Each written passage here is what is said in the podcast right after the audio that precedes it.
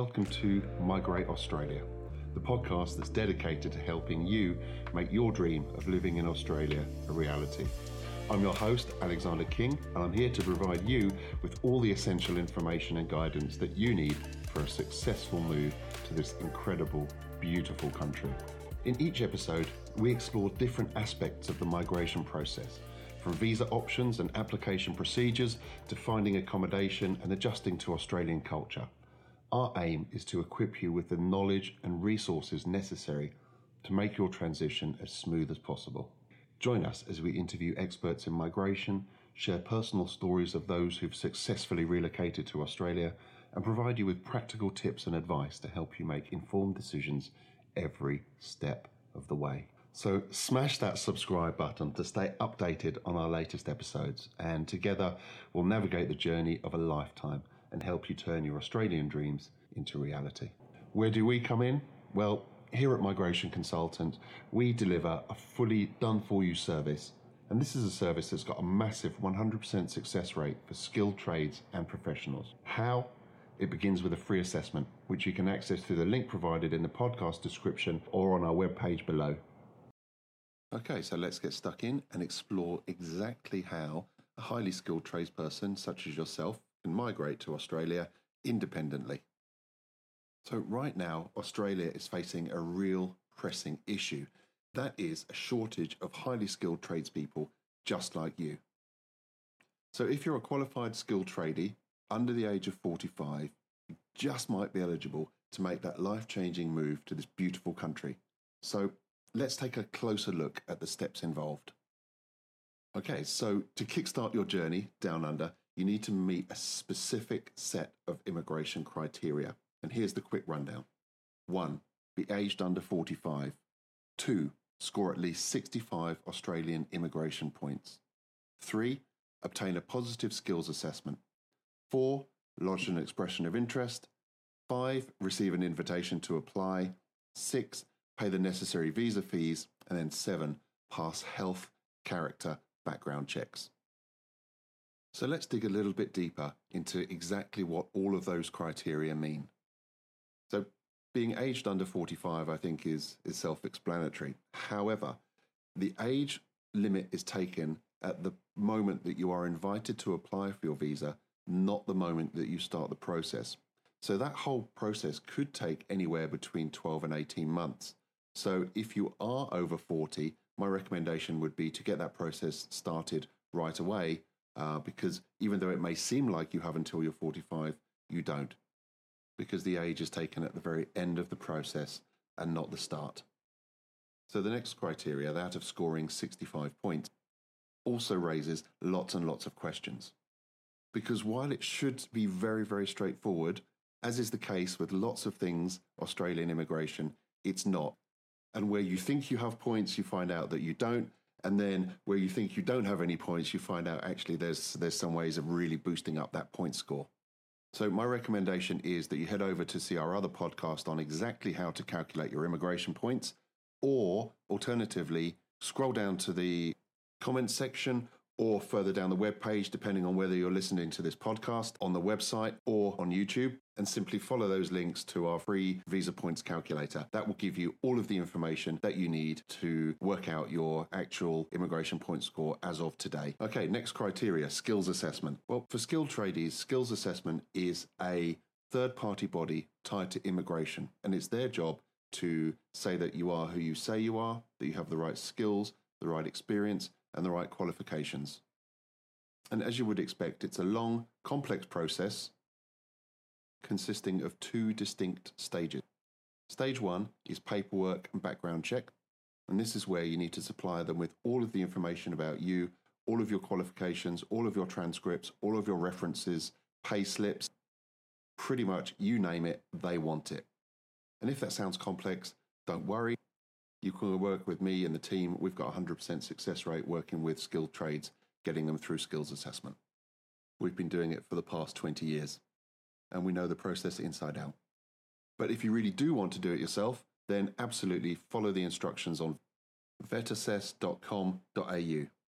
So the assessment body will then review your training and employment evidence to ensure that you have the requisite uh, um, number of years employment experience as a skilled tradie with no formal training or a shorter amount of employment experience with the relevant formal training.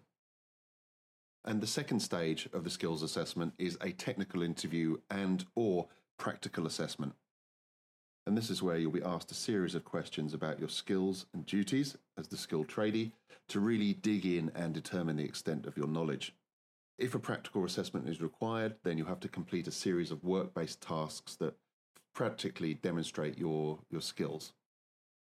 And lots of people worry about this, but one of the things that I always say is we'll make you absolutely prepared for everything that you're going to encounter in the technical interview and or the practical assessment. So really if you're a client of ours, don't worry about it. We will make sure that you are fully prepared to move forward through that.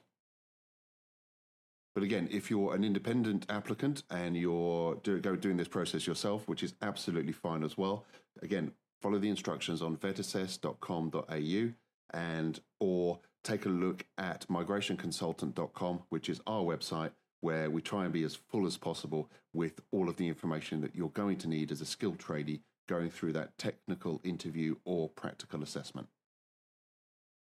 So, what's all this for? Why do we have to do the skills assessment? Well, after skills assessment, you get issued something called an offshore technical skills record, an OTSR. And it's this certificate, it's this piece of paper that's absolutely critical to both your Australian skilled visa application and also your ability to work in your trade in Australia once you actually get there.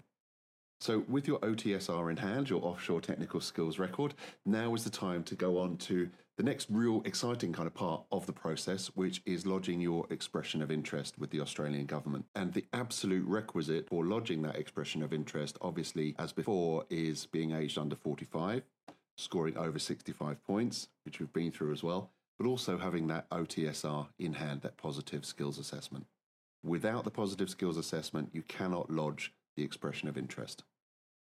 So, this is also the point where you express an interest in your permanent residency visa. So, you may or may not have come across two visa types so far in your, in your research. One is called the 189 visa, and the other one is called the 190 visa. Now, because you're a highly skilled tradesperson, and because you have an op- occupation on that, that main in demand list, the MLTSSL, you may be eligible for both of those top tier visas. So, what's the difference? Well, you know, they're both permanent residency visas. They both allow you, your family, to live and work in Australia without restriction, come and go as you please, access Medicare, education, financial services, set up a business, work in your trade permanent residency also is designed as tentative citizenship. So it's designed to convert to citizenship and dual nationality after a, a, certain period of time. But there is one crucial difference. So the 189 visa gives you complete autonomy. You're allowed to live and work anywhere in Australia that you like from day one. So the 190 visa has an element of state sponsorship and state nomination. So this is where a particular state or territory in Australia has said, Yep, absolutely. We want these guys. And as a result, they actually gift you extra migration points to help increase your score. So the payback of that is that they expect you to live and work in that particular state for a period of two years. And then obviously after that two year period, you're free to live and work anywhere in Australia, just the same as the 189. Okay, so now you've lodged your expression of interest and it's time for the waiting game. This is the period when your EOI sits in the pool of all the other candidates and you eagerly await that invitation to apply, that ITA for your visa. It's a critical phase and timing can really be everything. But, there's always a but. Here's a secret weapon that you can deploy while you wait. And this is the IELTS English test, IELTS. This is an opportunity to boost your points and potentially speed up the process of receiving that all important invitation to apply. Now, with IELTS, you can score up to 20 extra points depending on your English proficiency. So, if you are proficient in English, that's 10 extra points. And if you've got superior skills in English, then that's 20 extra points. And these points can make a significant difference in the overall points tally and could really catapult you ahead of all the others in the pool, increasing your chances of receiving that invitation to apply much sooner. Okay, so next stage, and this is where it gets really, really interesting and really exciting. Congratulations, you've received your invitation to apply. This is a massive milestone in your journey to Australia. It means that your expression of interest has been selected from the pool, and the Australian government has invited you to proceed with the next stage of your visa application, which is the formal final application before your visas are granted. So, this is where you pay the visa fee, okay? Um, and you have 60 days to do that. So, once the visa fee is paid, then you receive what's called a HAP code, H A P. And you take that HAP code and you go and arrange your health checks and your medicals. And this is time also to start getting the uh, background checks, your, your police checks in place. And then there's nothing more to do. Then it's over to the Australian authorities to do their part. Okay, the visa processing stage involves a thorough assessment of your application. Everything needs to match up. All the I's need to be dotted, all the T's need to be crossed.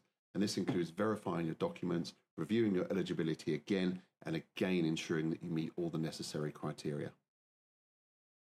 And then, weirdly, and it is weirdly because you've been through so much to get to this point, but when your visas are actually accepted and, and, and issued, granted, you receive an email. That's it. No fanfare, no, no special announcement. Literally, it's just an email that will appear in your inbox, ding, one morning, and it says that your your your your visas have been approved. So, um, very very exciting time, but a very uh, very strange time as well because, as I say, it's uh, after all that you've been through to get to this point, to receive a simple email makes it seem like uh, it, makes it seem like you've been through a uh, more of a formality than the uh, than the roller coaster ride that you've just been on.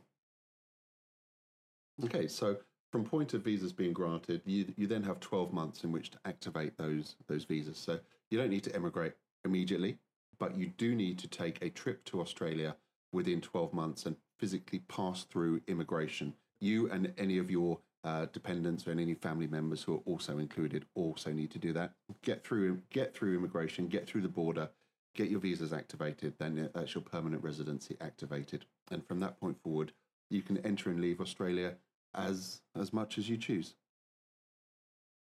Okay, so you may have a ton of other questions, and I absolutely expect that to be the case.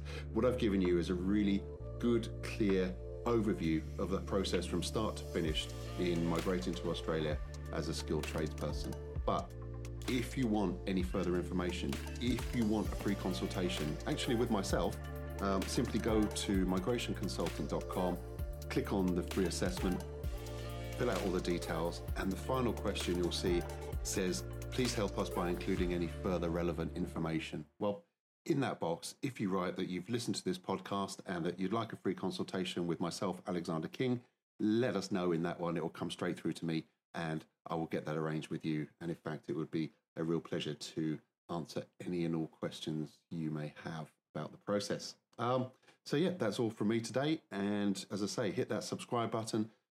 And together we can make this journey as successful as possible for, for you and your loved ones. Okay, thank you.